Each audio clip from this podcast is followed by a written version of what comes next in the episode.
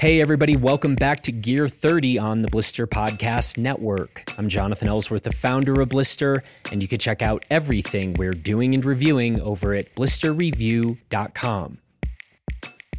Yesterday, I spoke with DPS Skis founder Stephan Drake about the new DPS 1920 product lineup and about two new skis they are introducing for their DPS Dreamtime event, which officially runs from July 15th to August 1st. And while the two new skis are certainly interesting, what is arguably even bigger news is the new tour construction that DPS is employing in these two skis. In short, this new construction incorporates foam. Yes, I said foam.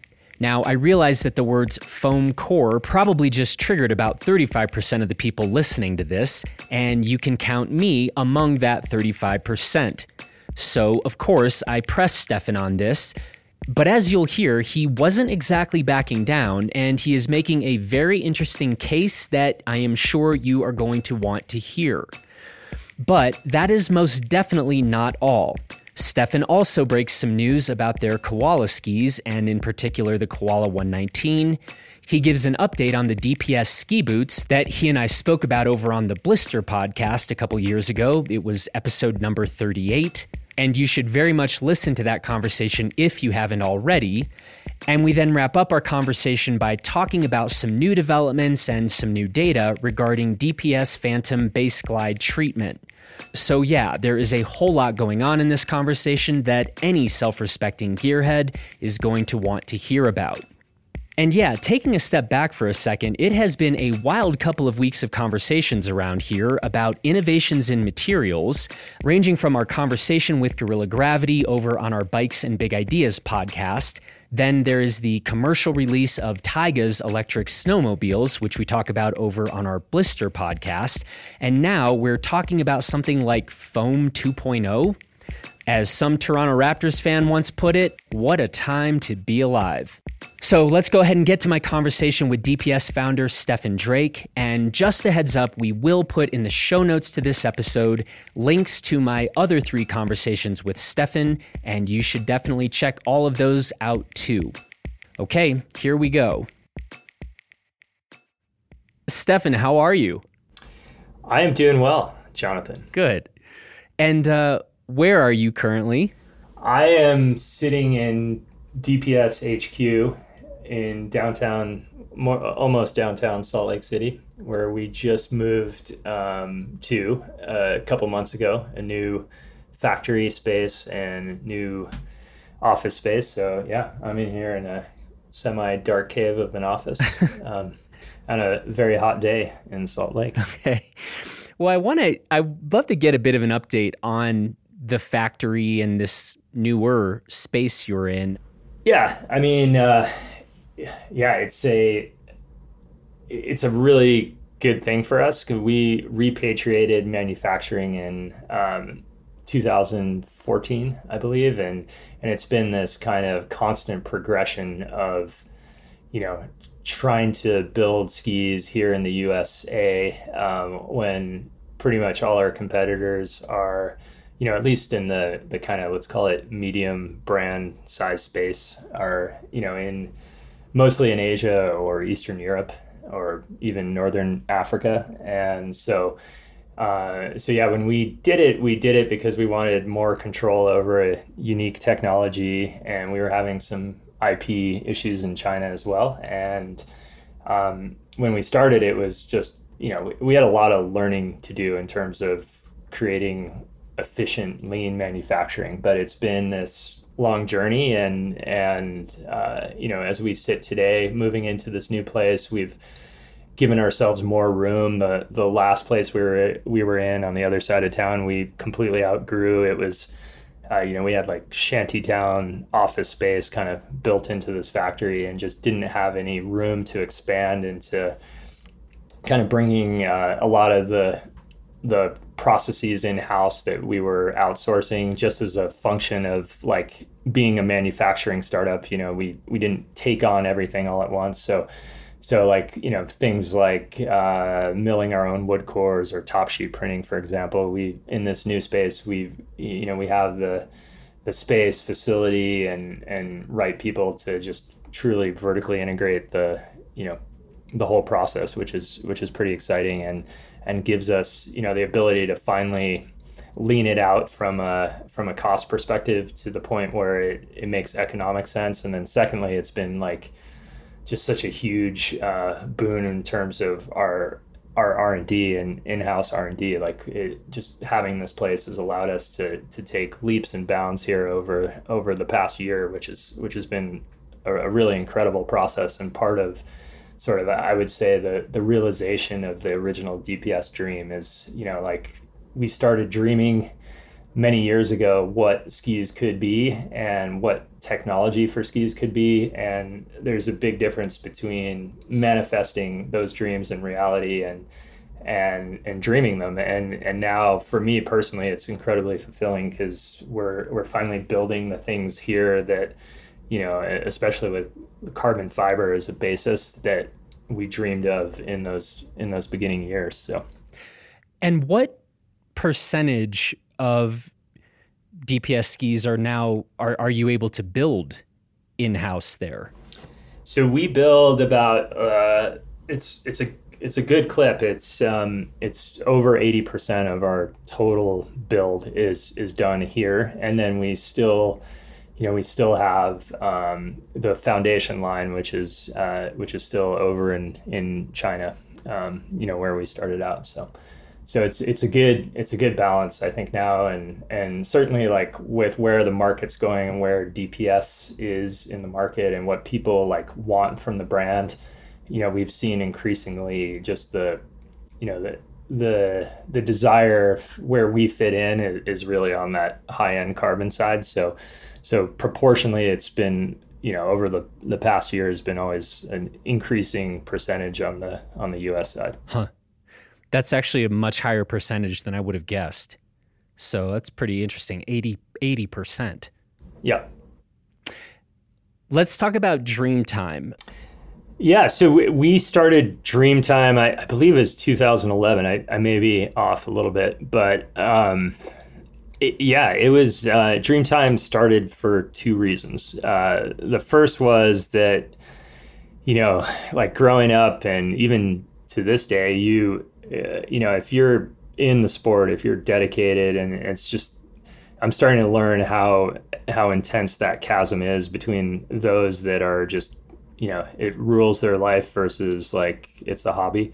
If you're all in, it's like the summer. At least for me, growing up, it was, you know, it was as much about trying to figure out how I could get to deep snow in the summertime and the spring late spring was always about you know dreaming of like how to get to south america and and how to spend a season down there or you know or, or if you're not doing that um, on the seasons that you're not you're you're just building up that that kind of that desire and energy for what can be accomplished in the coming season in the coming winter. So so i think you know as part of the brand mission and story especially with so many roots skiing in south america dreamtime was precisely that you know that that time to dream of skiing midsummer when it's super hot and plan missions. And you know I I remember just personally like being uh, eh, yeah just like during college and stuff when I wasn't able like in those kind of in betweens for South America you know just being on Google Earth or just tracing topo maps in Alaska and just having this intensity around what what was going to come. And so so yeah so dreamtime like from a from a let's call it um, from a spiritual aspect is is about that idea. And then in a more practical way commercially it was always um, a, a, super important part of our kind of cash flow as a business uh, the ski business is ultra tough and yeah there's very few small and independent brands that end up thriving in it and as we know it's uh, you know, it's a very seasonal business. It's cyclical, you know, it's a it's kind of a one hit per year cycle, and the cash flow is is is challenging probably as as almost any business. Um, insofar as that it really helps to get a good um, good hit of revenue in the in the middle of summer, and so hence Dreamtime lined up the commercial with the spiritual and became a the sale a sales event where it was the only time of the year that we went off off price um, and and asked or, or offered a discount on on our skis. And uh, and then secondly, it also became a, a moment to um, you know to to offer kind of more bespoke uh, one-off creations, whether they're uh, special top sheets, uh, special edition top sheets, or Powderworks skis. And Powderworks is is kind of the like um, semi kind of R and D preview uh, Skunkworks part of our operation where um, yeah you're you're getting kind of glimpses into future technology that we've been working on and uh, in skis that you can purchase uh, you know before they some iteration of that tech uh, may or may not uh, enter into the inline skis later but but um, they're stuff that we're excited about and and kind of previewing the the direction of of the company and the design so along those lines you guys are unveiling a new tour construction.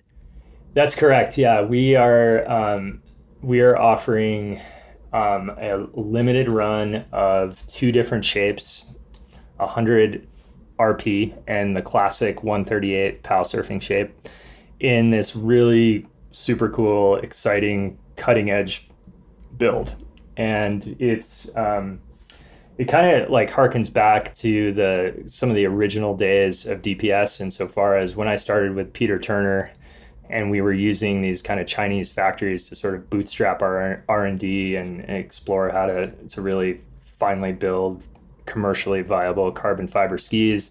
You know, Peter's a aerospace engineer and he um, uh, yeah, he, he, had this piece of foam for for core material sent in, this Rohacell foam that's basically used in like attack helicopter blades, and the stuff is just prohibitively expensive, but the physical properties around it are are incredible.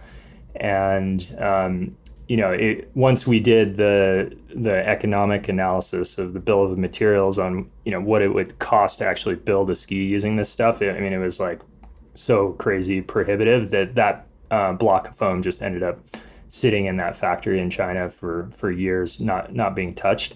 Um, fast forward to today, um, you know, we found uh, this past winter we did a ton of R and D using a, a, kind of a similar foam and have figured out a way to lay it up uh, much much more uh, cost effectively. But the the net result of that in conjunction that foam in a in a in a bespoke uh, kind of core configuration in conjunction with a new carbon laminate that we've also been putting through the ringer over the last year is is, is pretty darn special and um, yeah it just it, it's it works towards kind of the overall theme of of our design and engineering track, which is this kind of taming of the carbon ski, perfecting the carbon ski. You know, the carbon is is is has so many advantages over traditional ski building uh, laminate material, metal and glass, insofar as its reactivity and power to weight ratio and all of these things. But its um, its weakness is is the kind of damp planted feel that you get from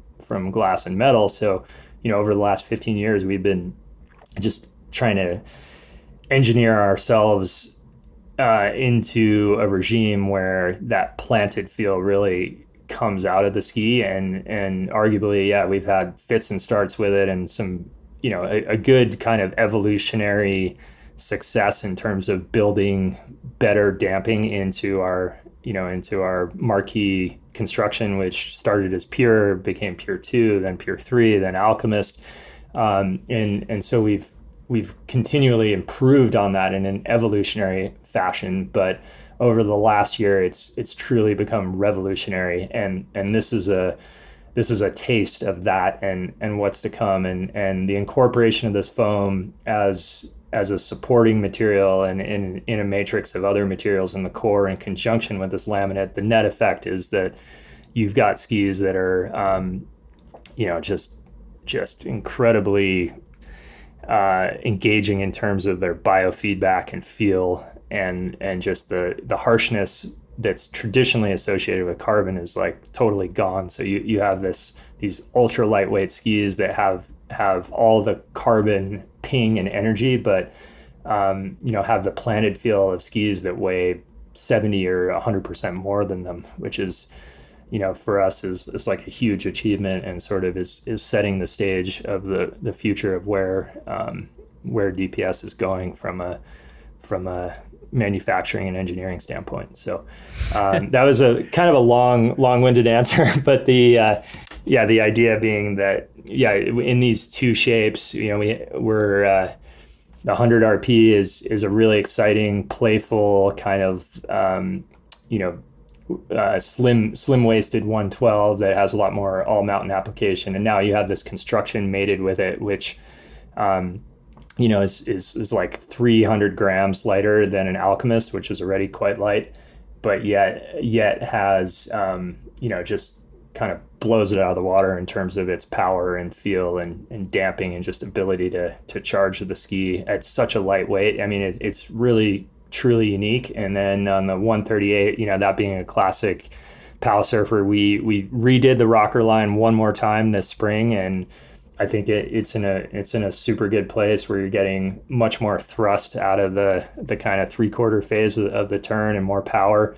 and then now you're mating it with this crazy construction that's you know this is a at a 192 uh, length at 138 underfoot. We're just like right at a little under 2000 grams. So um, was something that's powerful and damp. And so it's pretty spectacular. Like that ski you can imagine for um, you know if you're going on a japan you know more touring oriented deep pow trip or something where you can ski on something so buoyant and surfy, but yet tour it under 2,000 grams. And then you know that if you're going to hit anything manky whatsoever, it, you, you got a lot of power and a lot of damping built into that ski. It's, it's pretty cool. Probably when people listening to this start hearing you talk about foam cores, that is going to um, conjure up uh, some memories and so tell me about why this should conjure up nice memories or why you want to allay certain concerns that people might have when you start talking about foam cores, which is not something we hear much about, and certainly not when we're talking about a, a manufacturer that likes to be on the cutting edge of materials. Yeah, so yeah, let me get into that because I, I think it's pretty interesting. Like I think within our industry, foam is is like as we jo- like say internally, it's like the F word. You know, it's um, it has such a bad um, like historical uh, reputation simply because you know I think as it's mostly been used in in lower end skis, and the foams have been cheap foams, right? And uh, and they've been mated with kind of cheap glass constructions with with inferior resins and collectively the result is you know we all remember I I won't name a brand or whatever but like yeah there's there's been a lot of skis when when foam was a more um, prolific building block that you know you would you would ride them for call it what a week 15 days and you would just start feeling the uh, all the pop and energy just kind of just like it was like a tire deflating you know until it it just very quickly they broke down and and and became uh, yeah pretty shitty pretty fast right? So um, so that's i think that's like the precedent that's been set for foam. As i mentioned before when i was kind of getting into that long-winded story about the early days there's a huge difference between like the foams that have been used in kind of com- mass commercial uh, ski building versus like you know a true kind of structural aerospace foam that has amazing physical properties um, and and you know in many cases outperforms uh, uh, woods of of similar densities by a long shot. So um, so yeah, and that's one part of the story. So so you know you'll notice these skis are even more expensive than our are uh, typically expensive skis, right? So, and that's simply because we're just going for ultimate performance, and this is expensive foam. It's not cheap PU um, foam that that's traditionally gave, given it the the bad rap that it has. Uh, and then the other element of it is is like, look, um, you know, and, and I'll, I'll just say quickly, like foam isn't kind of the core you know it's not the only thing that's making these skis go, and the the uh, the core itself also has wood wood stringers in it too. So there, there's there's a matrix of things going on here, as I mentioned, the laminate as well. But carbon, eh, this is kind of like part of the seminal sort of breakthrough that we're going through as a company and how we design skis is that you know and that and that's what's so critical to to us building here in the US and having um, having our factory be here too as a as a you know an R&D facility is simply that you know we're like stubbornly maybe stupidly just obsessed with this idea of like getting the weight out via carbon yet uh, you know still having all that torsional stiffness and performance and pop. But the the issue with carbon and this is a you know the result of 15 years of exploration with it is that you and this is how we started is that you can't just make a carbon ski that um, you sub out all the traditional materials that have now become established in in say glass or um, or uh, or Titanal ski building, right? Like it, it's its own beast, and it requires its own complementary set of materials to mate well with the laminate. And it just so happens that you know this particular foam in conjunction with particular woods and the way it's laid up and with the use of a particular laminate um, which are all uh, not used in conventional glass and metal ski building works super well. So carbon requires its own uh, kind of accompanying uh, cast in order to to really um, to fulfill its its own its own potential if that makes sense. Yep and I do think, by the way, like we will still occasionally get the question from people or they're they'll kind of ask things like, "Oh, that's a carbon ski," or "or this ski has a full carbon core," and it's like, well, no, it doesn't. It's got a wood core and it's got carbon stringers on it, and at least to my knowledge, I can't think of any manufacturers who are cutting out a traditional core, but making that strictly out of carbon as opposed to some type of wood. Correct. And yeah, and that's that's something that I think if, you know, we're obviously deep in it and and you kind of take that for granted, but I think yeah, from a layman's perspective, you know, when you say a carbon ski, people are yeah, like you said, sometimes surprised that oh, well, the core isn't carbon, right? But if the core was carbon, the ski would actually weigh, uh, you know, it'd be ridiculously heavy because um, you know the the beauty of carbon. And again, I'm I'm not a composites engineer. I um, I, have obviously been around it in terms of skis for a long time, but it's not my my my program. But you know the the the, the beauty of carbon is that you can use it. Uh, you can use it as facings, as the laminates, the things that surround the core to to drop weight and increase performance. Um, but that that doesn't mean the entire ski itself is carbon fiber. Um, it's it's it's the core. It's the uh, the most important structural piece, and then you you still fill in all the other materials with with kind of a, a more traditional build. If if it were purely carbon fiber, it would uh, it, it's it's it would weigh a, a ton. So just just to be clear about that part.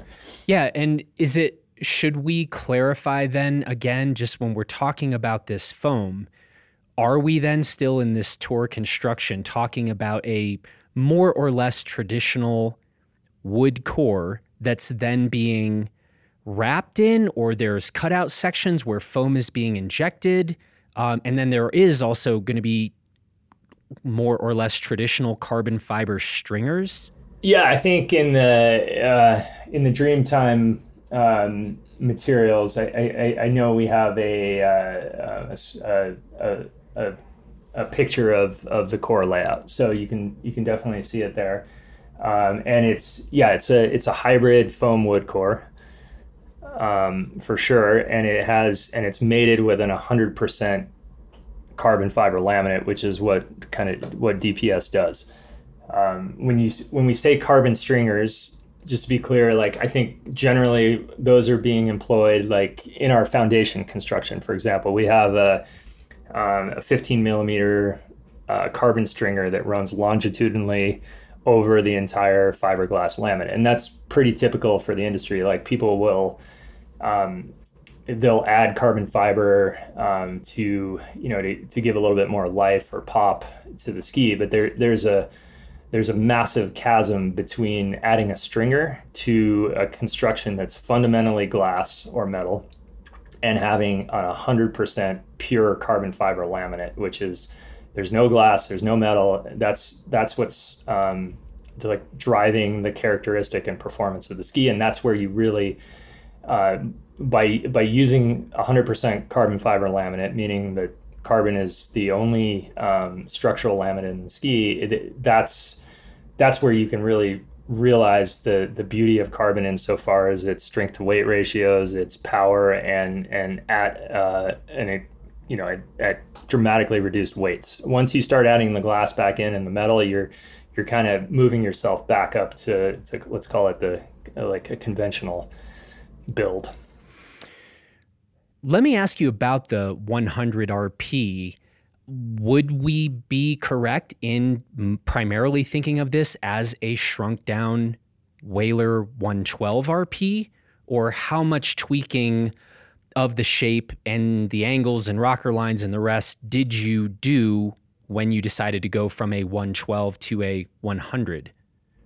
Yeah, it's um, there. There's a ton of similarity for sure and the the foundational idea is is the is the same although there are a number of tweaks that geometrically make that shape different than the 112 and I can, I can run through those quickly so like the the the core similarity is is the overall design i.e. you have a ski that's um, that's heavily rockered tip and tail and it's mated with a um, a 15 meter radius side cut so it's those two things together are giving you like kind of that core uh, RP uh, vibe to it. I it's it's really playful. It's surfy. It you know it, it turns very intuitively. So that's like the the key DNA um, uh, of that ski. The taper angle and the side cut is this is identical.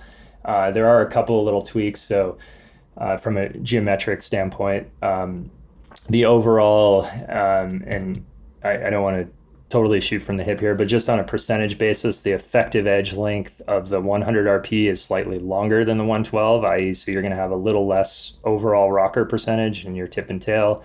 You're going to have more um, more side cut percentage on the 100 versus the 112, but it's within a few percent. So, and the, and the reason behind that is obviously the 100 being uh, more of an all mountain shape. Uh, we want more effective edge on that on that ski uh, and less rocker but foundationally the same uh, as well uh, in the side cut design, the, the rear side cut percentage. So the side cut that exists behind your midsole is slightly more on the 100 uh, RP than it is on the 112. it's just a little bit more supportive behind the, the foot for uh, for you know more just everyday all mountain riding.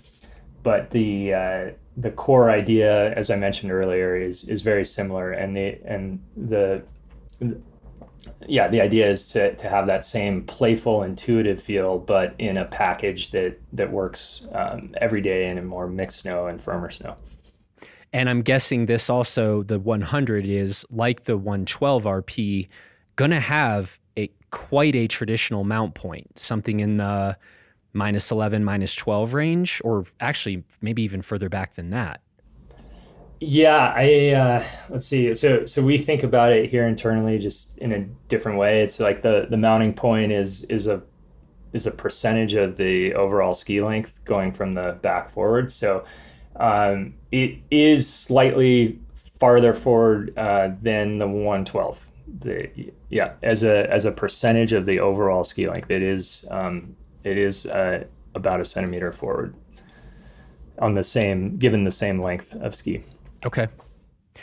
We've talked about this new construction, which is like, I mean, you've made some very big claims, and uh, I'm I'm certainly intrigued.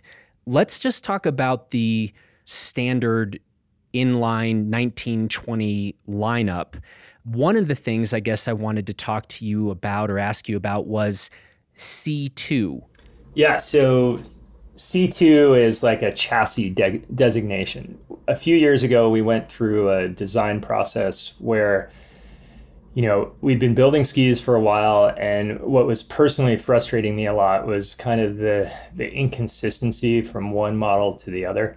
There's just so much variability in terms of like how the ski actually felt and engaged in the turn, and uh, from a design perspective, the idea was like, can we center in on a few like fundamental relationships between certain aspects of of the of the skis design and put them in a hierarchy such that we could repeat that hierarchy in different models for different applications and still come away with like a core DPS signature, a core DPS DNA that if you went from a you know a ski that was 80 underfoot up to one that was 120, you um, you know the, the things that make a ski good in a turn and make it stable and reactive and and give you pleasure and smoothness that those qualities could be replicated and scaled amongst the entire line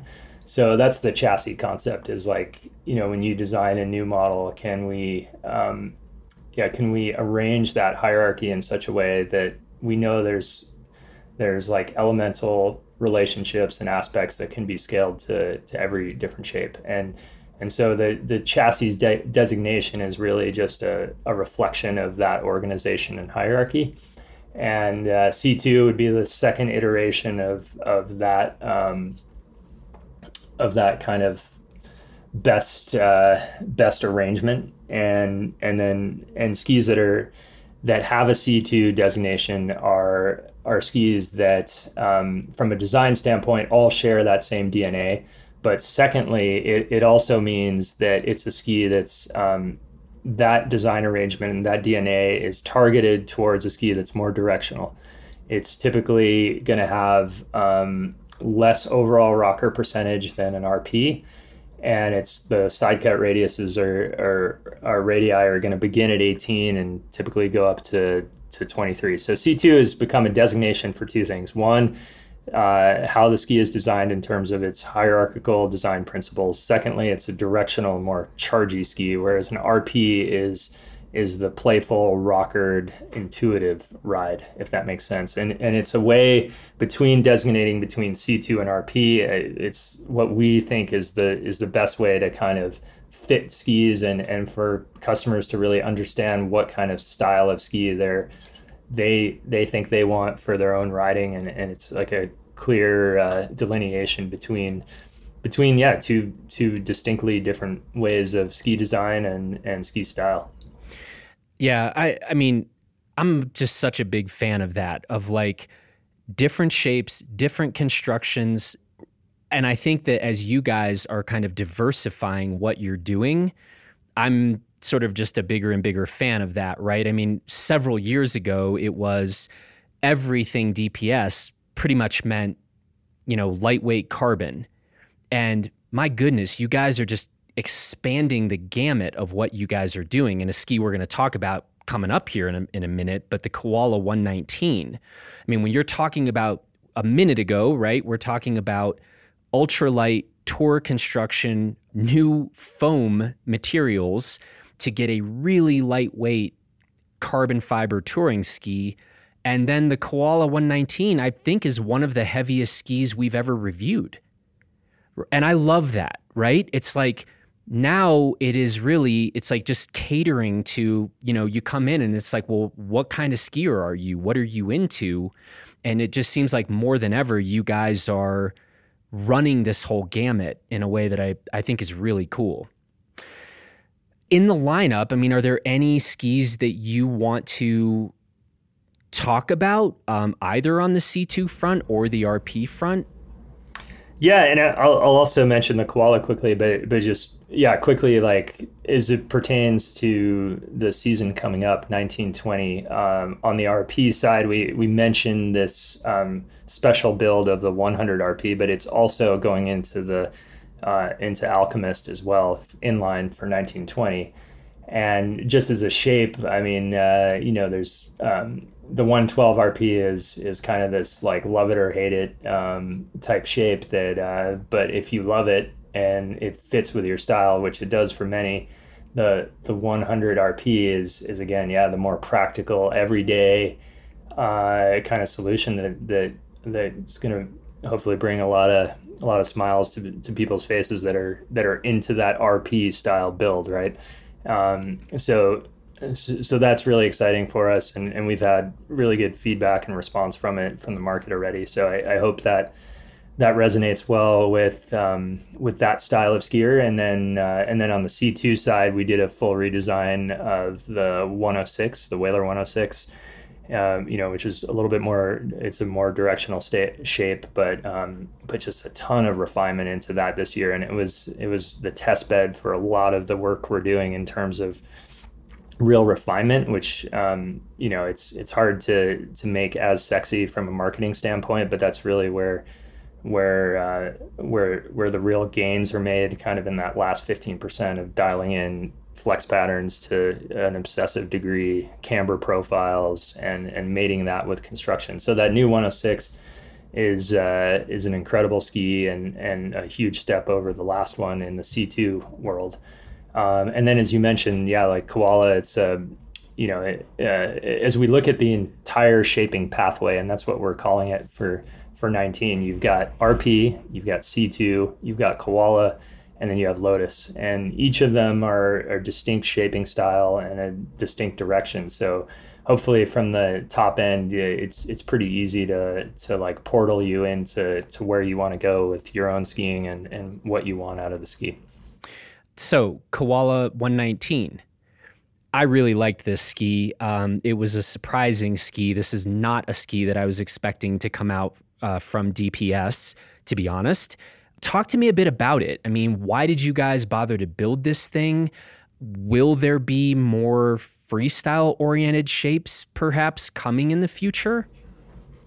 Uh, y- the answer is yes, and the roots of it really, I think, come from the koalas. You know, the athletes that that uh, that ski in cinematic, right? Um, a lot of them are you know, there a lot of them have strong freestyle backgrounds and are, are really creative uh, skiers. So I, I, think there is always, um, you know, they're they're at sort of the the roots of our brand too, and and yeah, gr- great friends and and yeah, we're we're all pursuing the same thing, which you know, for, on my side personally is more towards the just the the powerful pow surfing aesthetic, but these guys also you know bring in that that uh, that freestyle bent to the whole thing, and, and really it's a direct result of, of what these guys uh, wanted wanted to be on, and and how where they want to take their own skiing and be able to accommodate that. So so that's you know it's it's pretty natural project given the the tight relationship that that we have with these guys and and how we all work and ski together. So um, yeah, so that's that's where koala comes from. And and yeah the reception's been really really great on it. And i, I think yeah not to give away too much but naturally yeah we're, we're looking at other uh, other waist twists in that in that line in that style. So two questions that we had um, especially as like i was skiing the 119 and luke Koppa was and sam shaheen was we were just pretty surprised actually by one this is a heavy ski and and two it's a pretty stiff ski for a freestyle ski. So i guess i was just interested in asking about that.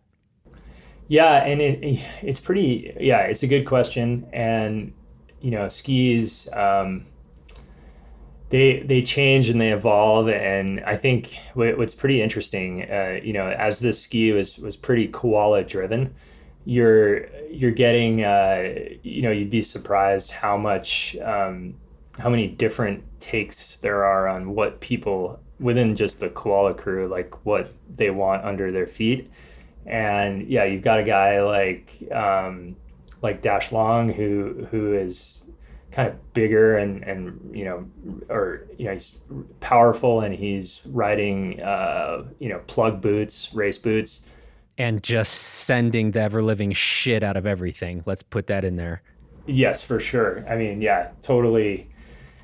Yeah, totally like bold, bold style for sure. And then and then you have uh, you know a guy like Piers who is who is super technical, but just way like kind of lighter on his skis and and you know and just super yeah, just kind of buttery and playful, um, combined with a, a, really good technical basis. So so yeah, I, I, think in this first koala, you're you're sort of um, what you're getting is kind of the the more um, the guys who yeah still like to land backwards and go huge, but more the more hard charging side of it coming out, and hence the you know the stiffness um, associated with it. So where where it goes in the future, uh, you know, we'll see as we keep as we keep working through it. But yeah, I think in this in this first iteration of it, um, yeah, certainly the it it got as you guys noticed, it, it definitely leans more towards that stable chargy, but yet you know ability to to kind of land backwards design.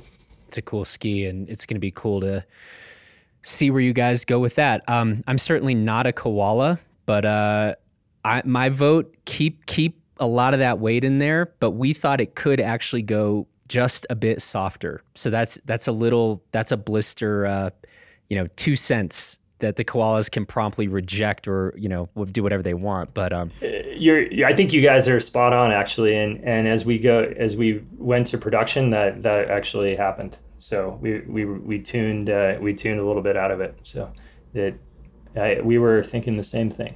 Sweet, great minds. I've got to ask you on about two updates. One, as those who have uh, listened to some of our previous podcast conversations, we had a big old discussion a while ago about um, the DPS ski boot. And man, you guys have been working on a whole lot of stuff. So I guess my my hunch would be that you wouldn't. I don't know where you would have had time to continue to be doing ski boot development, but uh, I don't know. What's the update on the the DPS ski boot? Yeah, I mean, uh, just personally, that's for sure my like deepest passion project. And you know, little did I know when we started it how how really just time consuming it would be to to iterate through it to get it to where we wanted it to go. It, you know, as we I think probably most people know, you know, as we've kind of like teased it out before. It's super radical. It's it's a different concept, and and with that, um, you know, similar to skis, like you know, when I I was talking before about this kind of 15 year journey to like tame carbon fiber. Um, you know, biting off a, a pretty radical boot design is is uh, is a similar, if not more challenging piece. So.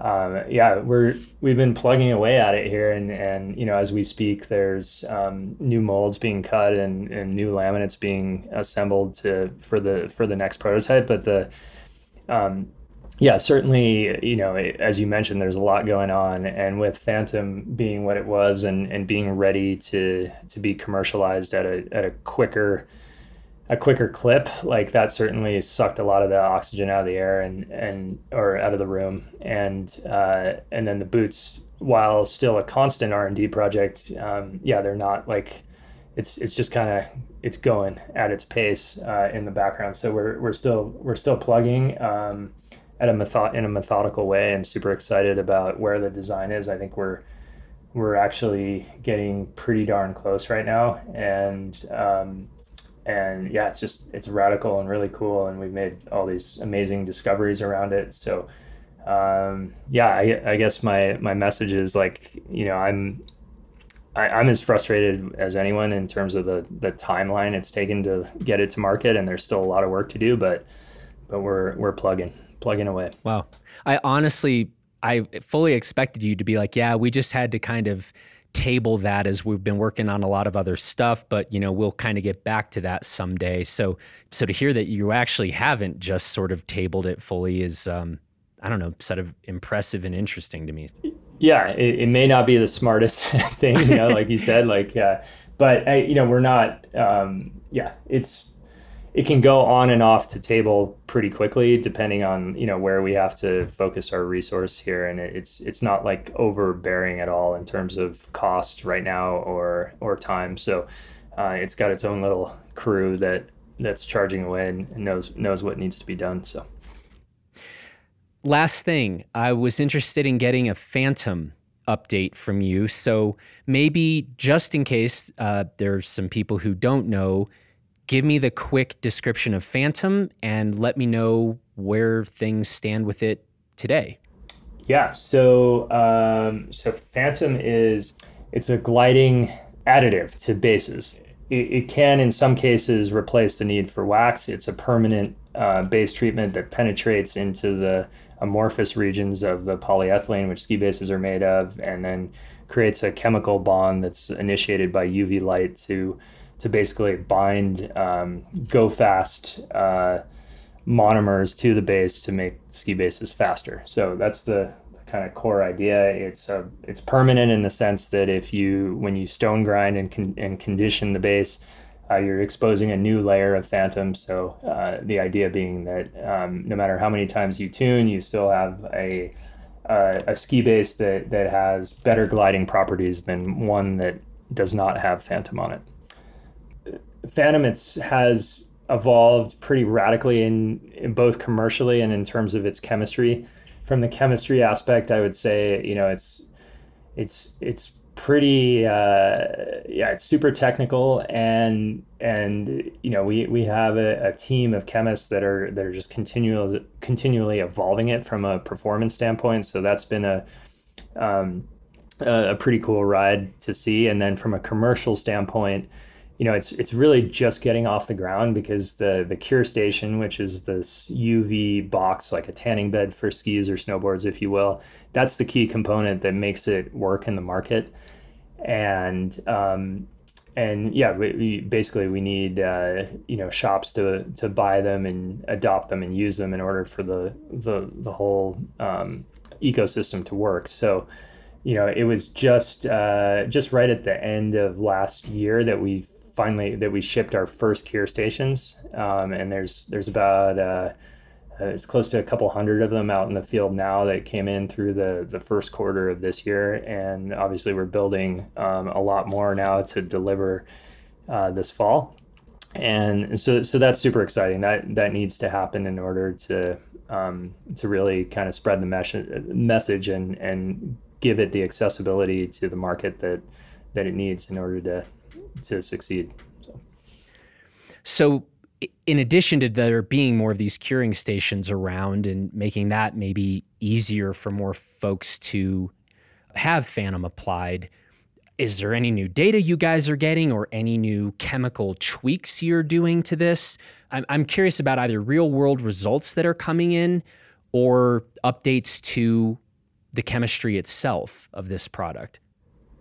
Right. So, um, so the the deal with Phantom being so radical and such a kind of paradigm shift from the long established world of of waxing, um, from our standpoint, you know, we're we're working really hard to to um, you know to to get the data that that backs up the the theoretical science, so the practical data that um, substantiates Phantom's claims, and in that process uh, what's been really exciting is like we've discovered these kind of corollary applications for Phantom. I, I can't I can't talk too much about them, but there's you know, for example, there's a really interesting um, uh, medical application to the to the base chemistry, and then while uh, you know um, Phantom can exists on its own as a replacement to wax, we're also uh, what's what's coming out is really interesting is is um, some